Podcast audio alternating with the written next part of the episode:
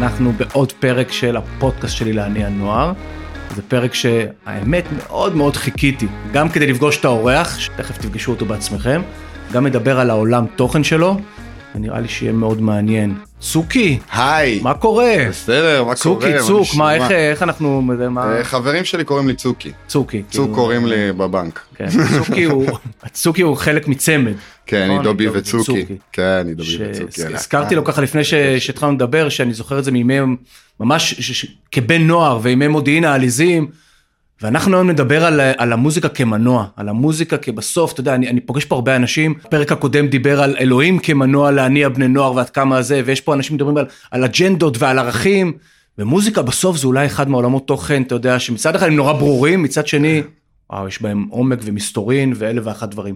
ברור, אני חושב שמוזיקה, קודם כל, אה, ההגדרה של זה כמנוע זה אפילו קטן, זה כל נכון, האוטו, אחי. נכון. זה כל הדבר הזה. המוזיקה, מבחינתי, לקחה אותי, היא שינתה לי את החיים.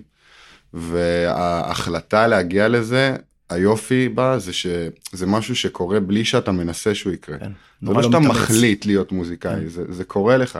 אז תכף נדבר, תכף נדבר על זה. בוא תציג את עצמך קודם כל. אה, אוקיי. כאילו. מי אתה, מה אתה? היי.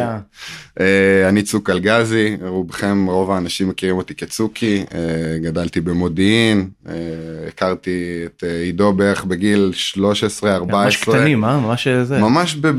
בגיל קטן, האמת שהסיפור שלי היה די, אני הגעתי למוזיקה בטעות, הייתי כדורסלן עד גיל מאוד מאוד... מי שלא רואה אותנו הוא מי מאוד שלא מאוד רואה, יש פה גבוה. מטר כן. תשעים וחמש, מטר 95, נכון? כן, מטר וואו. תשעים וחמש, נכנס בלי לחדר וזה ג'ורדן. בלי ג'ורדנים, כן. עם ג'ורדן אני נושק וואו, וואו. ל-92, 97, כן. אז אה, הייתי בכדורסל המון שנים, ובעקבות איזה פציעה כזאת שנקעתי על נקע, לא משנה, לא ניכנס לזה, הייתי מושבת חצי שנה, ובחצי שנה הזאת היה לי מאוד משעמם בבית, גם הייתה השביתה הגדולה באותו זמן וזה. ומהשעמום בכלל התחלתי לחבר דברים במחשב ולהוריד תוכנות של מוזיקה, ואיכשהו מצאתי בזה מין משהו שהדליק אותי. כן. ודרך החיבור החברים, מה זה, זה, מה זה, מה הדליק אותך?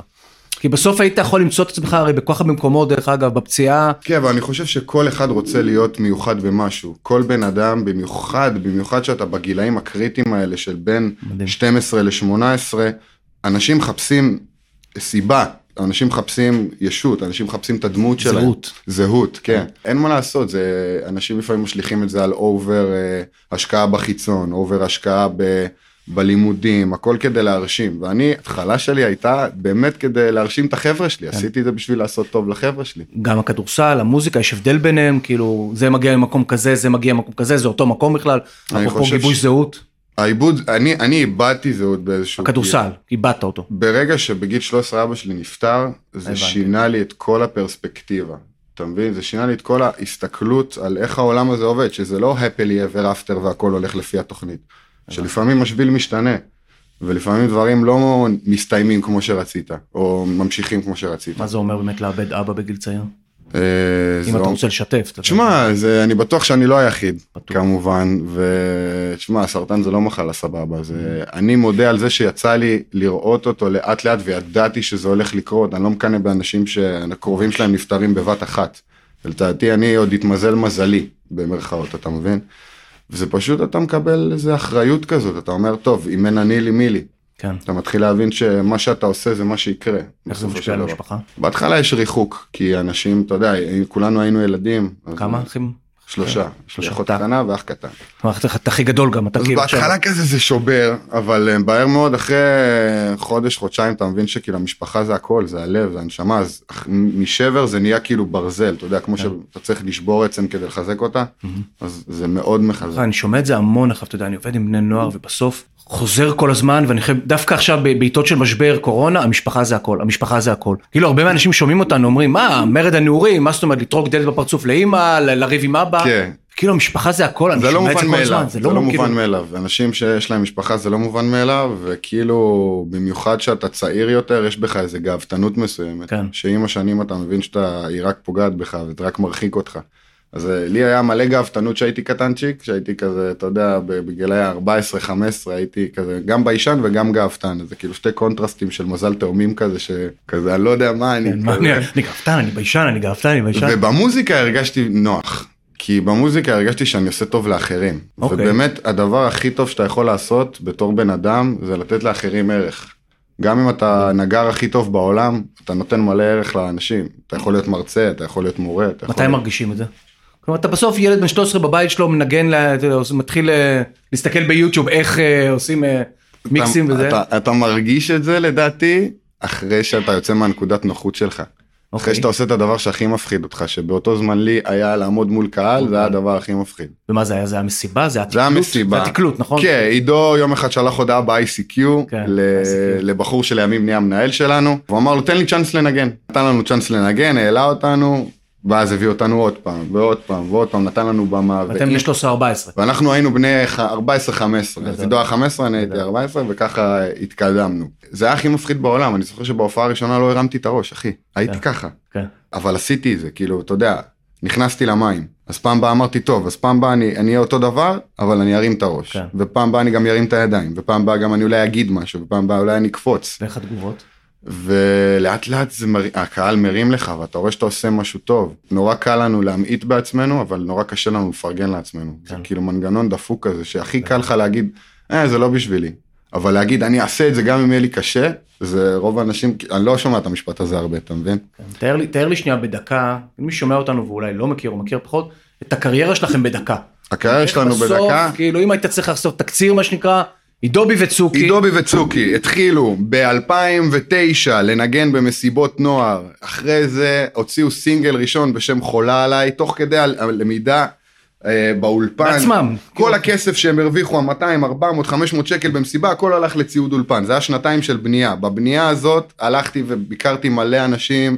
ולמדנו, ואז הוצאנו סינגל ראשון בכיתה י"ב. בכיתה י"ב התפוצצנו עם חולה עליי. נכון. שלחנו ביט, איציק סידר לנו שיתוף פעולה עם האולטרס, כי הוא היה מפיק מסיבות, הוא הכיר את כל האומנים, עשה את הלינק, הוצאנו את השיר, וזה נהיה להיט מדינה.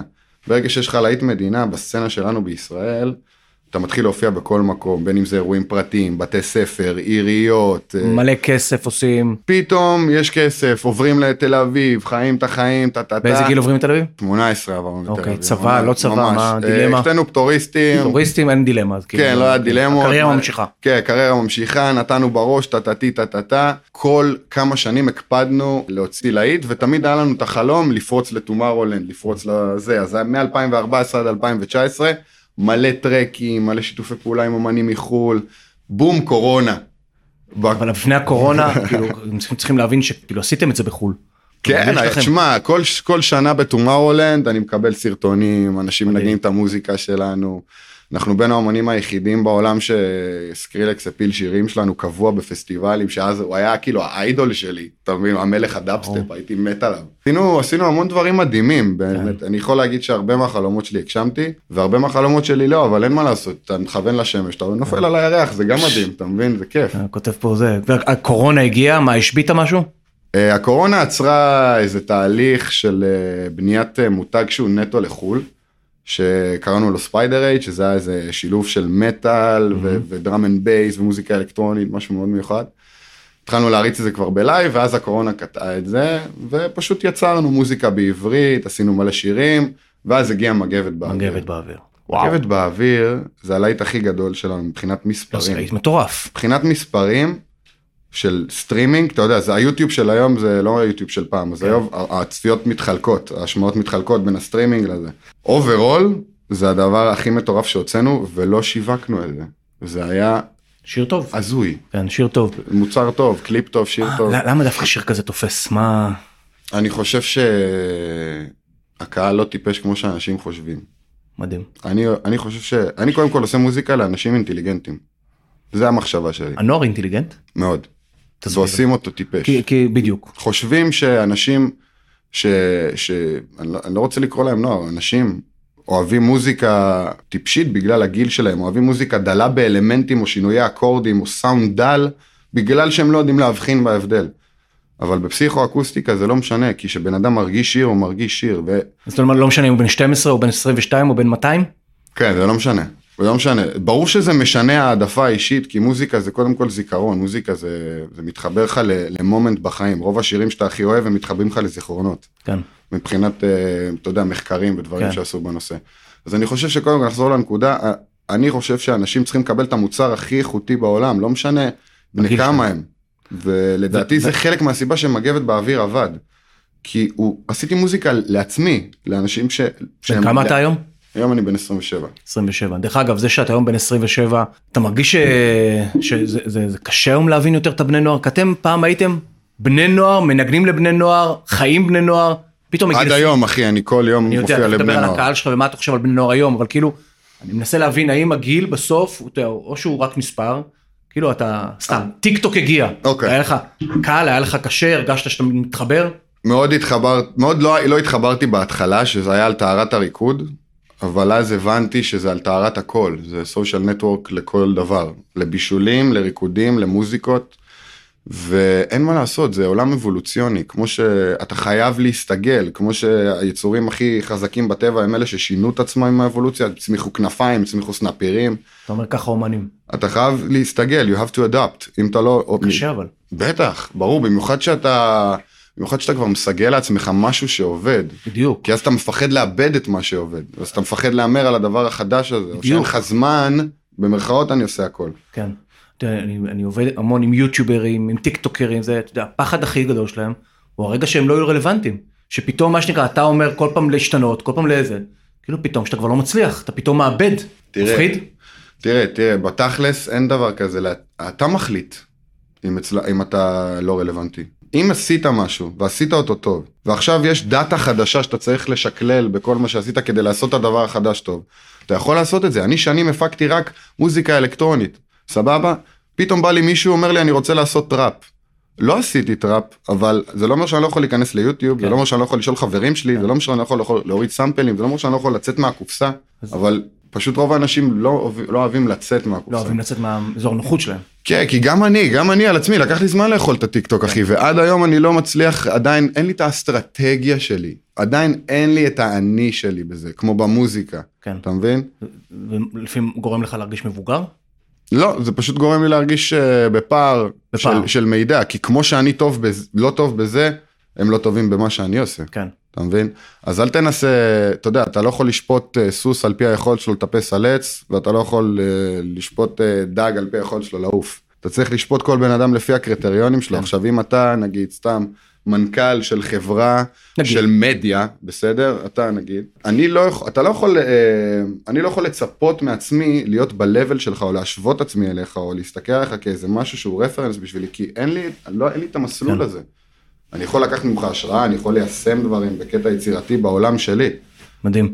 תגיד לי, בוא נחזור לקהל שלך, לבני נוער. אוקיי. אם אתה היום, אני שואל אותך, תגיד לי, הבני נוער של היום, האלו שאתה פוגש, מי הם, מה הם? אנשים ששומעים אותנו עכשיו, מתים להבין אותם. ו- ואתה אתה בהכרח כנ- כנראה מבין אותם. אתה יודע, אני- אתה אתה אני מדבר חושב- אליהם, אתה... אני חושב שקודם כל ההגדרה של אותם זה כבר עושה משהו שהוא אליאן, זה כבר מרחיק, זה כבר יוצר את ה... אני אף פעם לא, לא מדבר לאנשים כאילו הם שונים ממני, ב... לא משנה אם הם קטנים ממני בגיל, יש לי איתו vibe. אתה יודע, אני כאילו, הקטע של נגיד עידו בהופעות זה שהוא הזמר, הוא ה-frontman, טה טה טה, אני נותן כיפים, נותן חיוכים, מדבר עם אנשים תוך כדי אתה רוצה שיר, יאללה, הח- כאילו, מבחינתי הם החבר'ה שלי. אה, אולי, אולי זאת התשובה. זאת התשובה. אולי בסוף... אה, תראה, זה כמו שתגיד, איך... לא, אתה, אומר פה בצורה נורא כנה, אתה אומר לי, יניב, זה שאתה מגדיר אותם בכלל, זה כבר בעיה, ובני נוער מאוד לא אוהבים שמגדירים אותם. וזה שאתה נותן להם כיפים, שהם מעריצים אותך ואתה בגובה העיניים, אנחנו יודעים שבני נוער בסוף... אתה היית רוצה שיגדיר אותך כהמבוגר? למה ש... אני לא אז, אז. למה שתגדיר אותם כהנוער? כן. כאילו, סבבה, הנוער זה לצורך, לצורך של רישום דמוגרפי, בסדר? רק, אתה אומר, זה בסוף הדבר זה הזה. זה, זה הפרדת גילאים על פי קריטריונים שיעזרו לנו לעשות סטטיסטיקות, זה כן. לא משנה, זה כולם בני אדם, אתה יודע שלפני אלפיים שנה ילד בן 12 היה יוצא לקרב, היה הולך רוצח דוב כדי לקבל, כי הוא גבר כבר, נכון. אז כאילו, אבל אני אמשיך להציג לך ויגיד, אני Mm, עוד משפט שיכול להיות שגם, כן, כאילו, בסוף בני הנוער, אם אני מסתכל נכון ויכול להיות שאני טועה, בני הנוער בסוף הם, הם איזשהו מנוע שיודע להרים מותגים. בסוף לפי דעתי בני הנוער עשו את עידו ביבצוקי. בסוף הם היו הקהל שהצביע ברגליים, ואתה יודע, אני, אני ועד היום. ועד היום. אנשים גדלים עלינו, אנשים בני 27, 8, 5 לא באים כבר להופעות שלנו. אולי לפעם ב שאנחנו פותחים קופות לגדולים וזה, אבל רוב הקהל, 99% מהקהל זה נוער וגם נוער חדש. כלומר, אני מגיע היום להופעה שלכם, אני רואה בני נוער. בטח, והמון. והם הכי מטורפים בעולם גם. כן, זה איפה הבני... הקהל הכי טוב. כן, איפה הבני 25 שאוהבים אותם? הבני 25 אה, שומעים אותנו בעיקר בספוטיפיי וביוטיוב והם גם, אה, הם, אין, אין מסיבות באמת בארץ, זה או טכנו או היפ-הופ כן. או מיינסטרים של לבוא ולראות ולהיראות. אין נישה של רייבים, של מסיבות, שהאומנים יכולים לבוא כמו ב-LIV במיאמי או למה? בווגאס. קודם כל אין facility מתאים לזה. בארץ. כן, יש את הברבי, אבל הברבי הוא full book, כן. וזה גם לא על טהרת ה-club, זה יותר מועדון של הופעות. ואין באמת את התרבות הזאת שהייתה פעם. כן. ב- לפני הרבה שנים היה את זה, אבל עכשיו כבר, אתה יודע, מועדונים כמו האומן, כן. הם כבר לא מה שהם היו פעם, וזה כבר אין את התרבות הזאת של הביחדנס? של הביחדנס של כן. הפסטיבלים, של גדולים עם קטנים. כן, תכף נדבר על זה כאילו, כי אתה יודע, הרבה אנשים שומעים אותנו על הפסטיבלים האלו, לוקחים את זה גם לעולמות עכשיו של סמים ואלכוהול. אני, אתה מדבר פה על סוגי מוזיקה, וכאילו כמעט הצגתם אותנו באירוויזיון. נכון. כאילו, איפה כל זה מתחבר כאילו? לא פחדתם דרך אגב שבני הנוער, אני לא יודע מה הם חושבים על האירוויזיון, שאולי דווקא פתאום ללכת למיינסטרים לאירוויזיון, שהם יגידו אוקיי, מה קרה לכם? אני חושב שקודם כל, זה היה מצחיק, הכל, זה הכל התחיל מאיזה יום זה היה בקפה. גדול, זה היה, אחי, זה היה. יום בקפה. לא, זה גאונים, כאילו אם הייתם מייצגים אותנו באירוויזיון זה היה גאוני. זה היה כאילו, גאוני, זה היה גאוני, חד משמעית. איזה גאונים, איזה גאונים. גאוני. אז זהו, אז כאילו זה גם מה שכולם אמרו לי מסביב. ישבתי בקפה, קיבלתי את הטלפון מהמלהקת. אמרתי לה, תשמעי, אבל אני רוצה שזה רק יהיה שירים של עידו וצוקי, שנביא את הבנגרים. היא אמרה לי, גם, ברור. אמרתי לה, יאללה, חיים שלי, בוא ניתן. הלכנו, באמת, שזה היה חוויה. אימא'לה ואבא לזה, כאילו, כולם מקצוענים, מקצוענים, הכל טייט. כיף זה היה? כיף, כיף להיות שם, אנשים מדהימים. איך הקהל קיבל את זה? קהל קיבל את זה בטירוף, זה היה... כאילו פתאום לראות אתכם במיינסטרים. זה היה איזה שבועיים שכל פעם שהייתי הולך ברחוב, היו אומרים לי בהצלחה, והלוואי וזה זה, וכאילו זה מה זה כיף, אני מת על זה, מה שהיופי זה שאנשים נורא מפחדים לעשות דברים חדשים, אבל מי שאוהב אותך יאהב אותך, כן. לא משנה מה תעשה. שזה מדהים. כמובן שתשמור על צלם אנוש, כן? דרך אגב, כי אומרים הרבה על, על קהל, אני כל הזמן חוזר, עכשיו כבר לא נוח לי להגיד בני נוער, כי אתה אומר לניב אל תגדיר, אבל בשביל, בשביל השיחה אני אומר את זה. כאילו אומרים עליהם, בטח בעולם הזה של, של מותגים והכל, שהם הכי לא נאמנים, שהם בהתחלה הם מתלהבים ממשהו, כל מה שמעניין אותם זה טרנדים, שהם ממליכים ומפילים, ואתה, ואתה מדבר איתי פתאום על משהו אחר, אתה אומר, הם הולכים איתי דרך, הם כן נאמנים, איפה האמת? בין הנאמנות שלהם? כי ההבדל ביני לבין המותגים וזה שאני לא מנצל אותם, אני לא משתמש בהם, אני לא רואה בהם כשק של כסף. אני באמת בא לי שהם ייהנו, באמת, אני, אני מאלה שאתה יודע, סוגרים איתי הופעה 45 שעות, אני מנגן שעה. אני כזה, כאילו. 45 דקות. 45 כן, דקות, 45 אני שעות, אמרתי, טוב, איזה 45 שעות, וואו, וואו, זה וואי, רייב יום אחד, וואו. אה, לא, אבל אתה מבין, אתה מבין את העיקרון, אני, אני לא עושה את זה, אני לא רואה אותם כאיזה כלי, כן. ורוב האנשים כן רואים את זה ככלי, כאילו בוא, בוא, בוא, זה, זה טוב שווק את זה לנוער, בוא, זה יהיה להיט בנוער. עשיתם קמפיינים? עשינו קמפיינים, וואלה, לא משהו שזכור לי. אין איזה משהו שאתה אומר, בואנה, איזה מותג מסחרי. לא, לא נראה לי. למה? כאילו שומעים אותנו עכשיו מלא אנשי שיווק. אני לא יודע למה, אני לא יודע למה, כי אף פעם לא התחברתי עד הסוף אולי לקריאייטיב, יכול להיות, יכול להיות. או שזה תמיד היה בקטע של כזה, טוב, אנחנו מגיעים כבר לשלב הזה שזה עוד שנייה יוצא, אבל אה, טוב, לא, עידו ביבצוקים יותר מדי אנדרגראונד, אתה מבין? אבל, אבל שוב, I'm not, אני לא כאן בשביל זה, כאילו, כן. שוב, זה מדהים, אני מברך על זה, להפך, אני חושב שדווקא, כאילו מותג שיהיה מזוהה עם משהו שהוא לא אף פעם לא היה מזוהה עם מותג, והוא הכי כאילו טהור כזה ואנדרגראונד, אמיתי, לא, דיברת על ג'ורדן למשל, סתם. מותג כמו פוטלוקר שעכשיו לוקח אותך כמי שהוביל להם את הקמפיין של אה, ג'ורדן. מה, אני לא בצוות של הקריאיטיב שם, אני אף פעם לא אגיד לא לדברים כן. האלה, אבל אני לא עשיתי את מהלכים כדי להגיע ל- זאת לא. לפגישות האלה, כן. כי זה תופעת לוואי של מה שאני עושה בכל מקרה. מדהים. גם אם עכשיו. גם אם עכשיו היה לי אין סוף כסף כזה, כן. שמונה ב- בבנק, עדיין הייתי עושה אותו דבר. אתה יודע, אולי, אולי זה קצת הבדל בין הדורות. ראיינתי פה יוטיוברים שנולדו לתוך עולם של רשת חברתית, והם מדברים על כסף. הם מדברים בסוף על מסחור, הם מדברים על זה שהם הקימו ערוץ כדי לעשות כסף. היום, אתה יודע, ילדי האינסטגרם, אתה יודע שהם עושים כסף מהאינסטגרם. נכון. שאתה כבר לא יודע מה אמיתי, מה לא אמיתי. אוקיי. כלומר, אולי זה קצת ההבדל בין מישהו שהוא יוצר, ואתה בעיניי נתפס כיוצר אמיתי. כלומר, אתה, אתה יוצר תוכן אמיתי. ברור אחי, אני כותב עכשיו ספר, אני לא יודע, אני לא יודע למה אתה- אני עושה, אני כותב ספר ואני לא יודע למה אני עושה את זה, אתה איזה מבין? ספר, מה יהיה הספר? אה, זה ספר שמדבר על פסיכולוגיה של הפקה וזה כל מה שאני הייתי צריך בגיל 14 שהתחלתי פשוט מסוכם. כלומר, ילד בן 14 שיקנה את הספר הזה, יקבל... לא רק זה, זה יד. כל, כל בן אדם שיוצר משהו כן.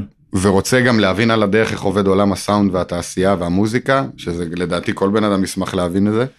אה, זה יהיה לו כלי עזר ממש טוב, זה גיידבוק אחי, זה פשוט גיידבוק, וזה גם יהיה עם QRים והדגמות וכל מיני דברים מגניבים. דרך אגב, יכול להיות שגם, אתה יודע, סתם, בתור מי שמנסה לבנות מותגים לנוער, בכלל, מותגים, יכול להיות שיכול להרוויח מזה הרבה. כי אתה מדבר על התעשייה. זהו, אני רוצה לחזור לנקודה, אמרת שהם עושים את זה בשביל מונטיזציה, בשביל לעשות כסף, נכון. כסף. וזה התהליך הראשוני. עכשיו זה טוב ויפה ומדהים, ואני אוהב ראש עסקי, זה מקסים, אבל זה לא מחזיק שנים, זה לא, אתה לא, אתה לא תוכל הרבה זמן, זה אנשים שאוקיי, הם עשו את זה, ואז הם השתנו לביזנס אחר, ואז- וזה טוב, הם אולי ביזנסמנים ויזמים מדהימים, כן, אבל אומנים, לא הייתי קורא להם, מדהים. ו- וזה שוב, להיות יש- אומן זה לקבל על עצמך עול, זה כמו להיות ספורטאי, כן. זה לקבל על עצמך איזה, איזה אחריות מסוימת. הרבה מהכוכבי רשת היום, יכול להיות שהם, כמו שאתה אומר, הם ביזנסמן. הם ביזנסמן, הם מעולים. מבינים, אני, אני, לגמרי, אני יושב איתם בפגישות, עושים איתי משא ומתן, מבינים את הערך הכספי שלהם, אבל הם לא אומנים.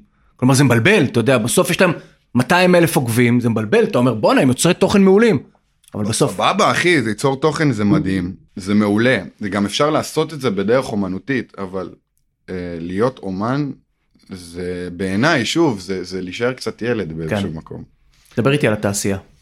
התעשייה שלנו מורכבת מבעיניי שתי תחומים, יש את תחום האינדי העצמאים, ויש את תחום הלג'יט, כן, המקצוענים. אני חולש על שתי העולמות, ב- בתור... אה, רגל פה רגל שם. רגל פה רגל שם אני מזל תאומים אני אף פעם לא סגור על לא. עצמי ואני מאוד אוהב אה, אתה יודע ליהנות גם מזה וגם מזה כי בכל דבר יש את הפלוסים והמינוסים כן. שלו אז uh, התעשייה שלנו קודם כל היא תעשייה שבשנים האחרונות בעיניי מהרגע שאני נגיד התחלתי לעשות מוזיקה ועד היום זה 180 זה עולם אחר זה ממצב שלא היה דבר כזה אומני נוער so called תקופה מסוימת ארוכה בישראל פתאום זה נהיה סצנה שופעת.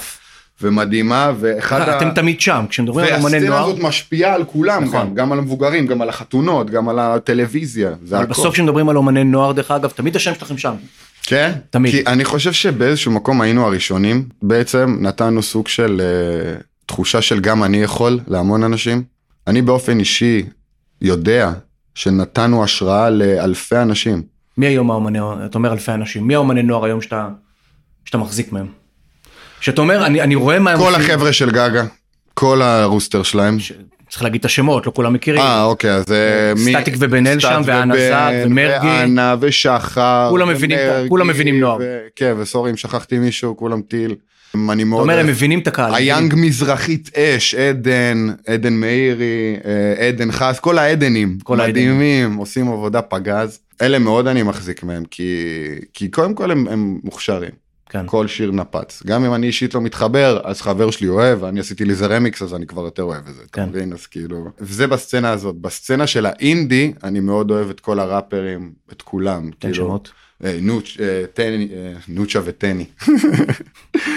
לא, אבל דרך אגב, נצ'י וטונה, נצ'י, נצ'י, אתה יודע, בסוף זה סיפור מטורף. רביד. רביד. פלוט, זה סיפור מטורף, כאילו. בדיוק אתמול דיברתי הוא היום. כוכב נוער, אני מדבר דווקא על הנוער ענק. בדיוק אתמול דיברתי על זה כן. עם אה, בחור שעובד איתי המון זמן בהפקות ואנחנו עושים עכשיו הפקה, הם עושים הפקה גדולה בפורים. והם מביאים אותו לרייב משוגע. ואני זוכר שהוא ישב אצלי באולפן באיזה 2014 ועשינו איזה טרק שסימפלנו את ארי סאן ומה שאני אוהב ברביד זה שהוא הוא בנה את עצמו שלב שלב. אתה מבין? הוא בנה כל פעם לבנה בקיר וזה ממש. אומן, הוא עושה דרך. הוא אומן שהוא כמו, הוא אריק איינשטיין כן. של הדור הזה בעיניי. מדהים מה שאתה אומר. אתה יודע, אני, אני, בעבודה שלי עם בני נוער, אני חושב שהם מאוד מעריכים אנשים שעושים דרך. בסוף יש משהו בעקביות, שומעים את זה, ממש. שומעים במוזיקה. אתה מדבר על המוזיקה, אני מדבר על דרך, שנכון, היא באה לידי ביטוי במוזיקה, אבל אני שומע אותו, אומרים, בואנה, אני, אני, כבוד. הוא עשה דרך, דרך אגב, התמדה בעיניי, התמדה. היא, היא המנוע חזק לבני נוער. הם רואים שאתה מתמיד ולא התייאשת, הם מעריצים אותך. כן, גם עזוב הם רואים. זה, מרגישים. זה עניין גם של אתה עובד, אתה עובד, אתה עובד, אתה עובד, בסוף, בום. כן. יש לך את הקלק הזה. עכשיו, אם אתה אוהב את מה שאתה עושה, ואתה מחובר נפשית למה שאתה עושה, הזמן הזה שאתה עובד הוא לא נראה כאילו אתה מתייסר בדרך לאנשהו. אתה כל כן, אבל, יום, אבל בעולם שלך, אתה יודע, מהר מאוד אפשר להגיד, נעלמו, אתה יודע, קל להתייאש. תשמע, אתה יודע, כל- אתה, אתה ברור אומר ש- מגבת באוויר, לפני מגבת באוויר היו שנים של יובש. כן, בן תן לי לבד למגבת בדיוק. באוויר. היה gap. בדיוק. היה אתה- gap, אבל חשוב לזכור שגם בזמן הזה היה, זה זמן של אומן שהוא צריך ליצור. נכון. ואם אתה מספיק עשית את הצעדים הנכונים ויש לך את, ה, את הבן אדם שיודע להביא את ההופעות ואת הבן אדם שיודע לגבות את התמלוגים בזמן כן. ואתה שומר על, הפסיליטי שלך נכון אתה יכול להתקיים וליצור ברור. אבל אתה יודע, בסוף, אתה, אתה אומר, מתחלף הדור, שנתיים אתה לא מוציא משהו, בחיים של בני נוער, זה אולי מה שאני מנסה להגיד, הקושי ב- בעבודה עם קהל צעיר. כי הזיכרון שלהם, אתה יודע, השנתיים עוברות, ופתאום מישהו אחר, ופתאום נכנס מישהו אחר, ופתאום מישהו אחר הוא כוכב, כאילו אתה... באמת נורא קשה לשמור כל הזמן על, ה, על הרלוונטיות. אתה צריך לשמור על עצמך בגדול, אתה צריך לשמור על עצמך. ככה אני חושב על זה. אף פעם לא, לא חשבתי... על עצמך מה, על האמת שלך? לא, על, על הבן אדם שאתה, לא להתחרפן מזה ב- ב-level האישי, לא לתלות את הערך העצמי שלך כ. כדוד, כ, כנשמה, כ-human being, בהצלחה או בקהל או ב- בלייקים.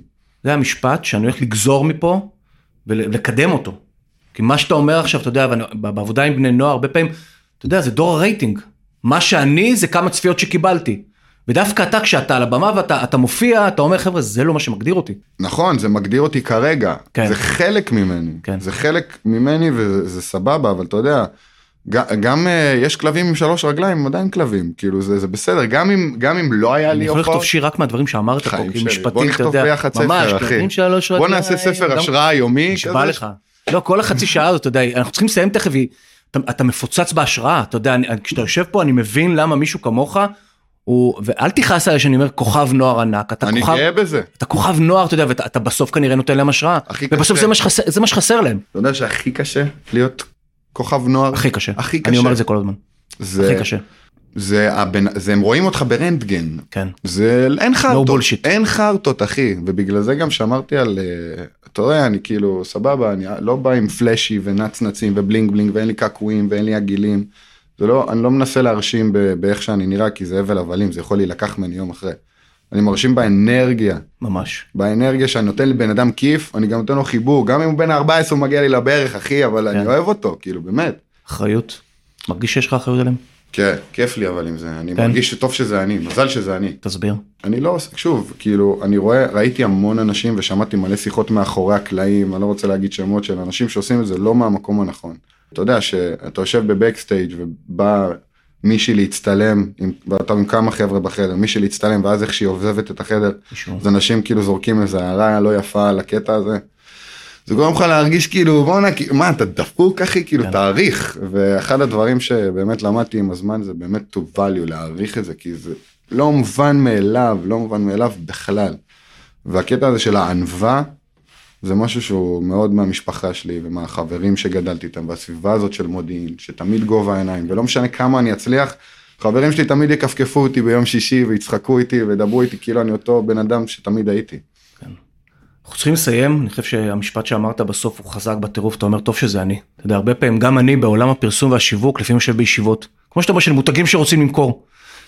ואם אתה לא תיקח את התפקיד הזה, כי נורא קל לזרום, כי אנשים אומרים דברים, ואתה, אני לפעמים אומר, המבוגר האחראי בחדר, ואתה אולי בתחום שלך מבין את האחריות שלך כלפי בני הנוער.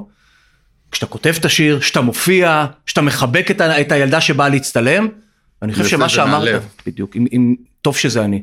ואני חושב שמה שמי שישמע אותו, אני חושב יבין מה אתה מתכוון. אני חושב שגם מי שיקשיב, לא איתך פה בחדר עכשיו, זה יחלחל ויקבל את ההשראה הזאת ויגיד וואלה, טוב שזה בעזרת. השם משפט אחד זה מספיק לי שיקחו מפה. משפט אחד ואני אני לוקח הרבה יותר. כיף שנפגשנו סוף סוף, אני מה זה שמח שאתה מכוכבי הנוער הבולטים ורק תמשיך, אתה יודע, תמשיך עם הלהיטים האלה, תמשיך לעשייה, תמשיך. ליהנות ממה שאתה עושה, אתה כל עוד יודע, אני חי ושומע אני אעשה את זה. יאללה מגבת באוויר, יאללה. טוב, זה היה צוקי בפרק המאוד מאוד, זה פרק שיכול להימשך שעות דרך אגב, וואו, מדהים, לגמרי. אה, אני כאילו חצי שעה עפה לי במהירות. מה זה אחי לגמרי. ואתם יכולים, מי שרוצה לראות אותו, הוא אומר, אומנם אני לא בלינג בלינג, אבל הוא כולו נוטף קוליות, כאילו עם האדום שלו וזה, אז אתם יכולים לראות ביוטיוב של טינק, ולשמוע אותנו גם בספוטיפיי וגם באפל אה, מיוזיק, זה כיף, ותגיבו ותגידו מה שאתם רוצים. לי היה כיף. גם לי. אז תודה רבה שהייתם איתי, ואתם כמובן מוזמנים להמשיך ולעקוב אחרי הפודקאסט לעני הנוער בכל הפלטפורמות האפשריות, ולעקוב אחריי בפייסבוק, באינסטגרם או בלינקדאין. תודה.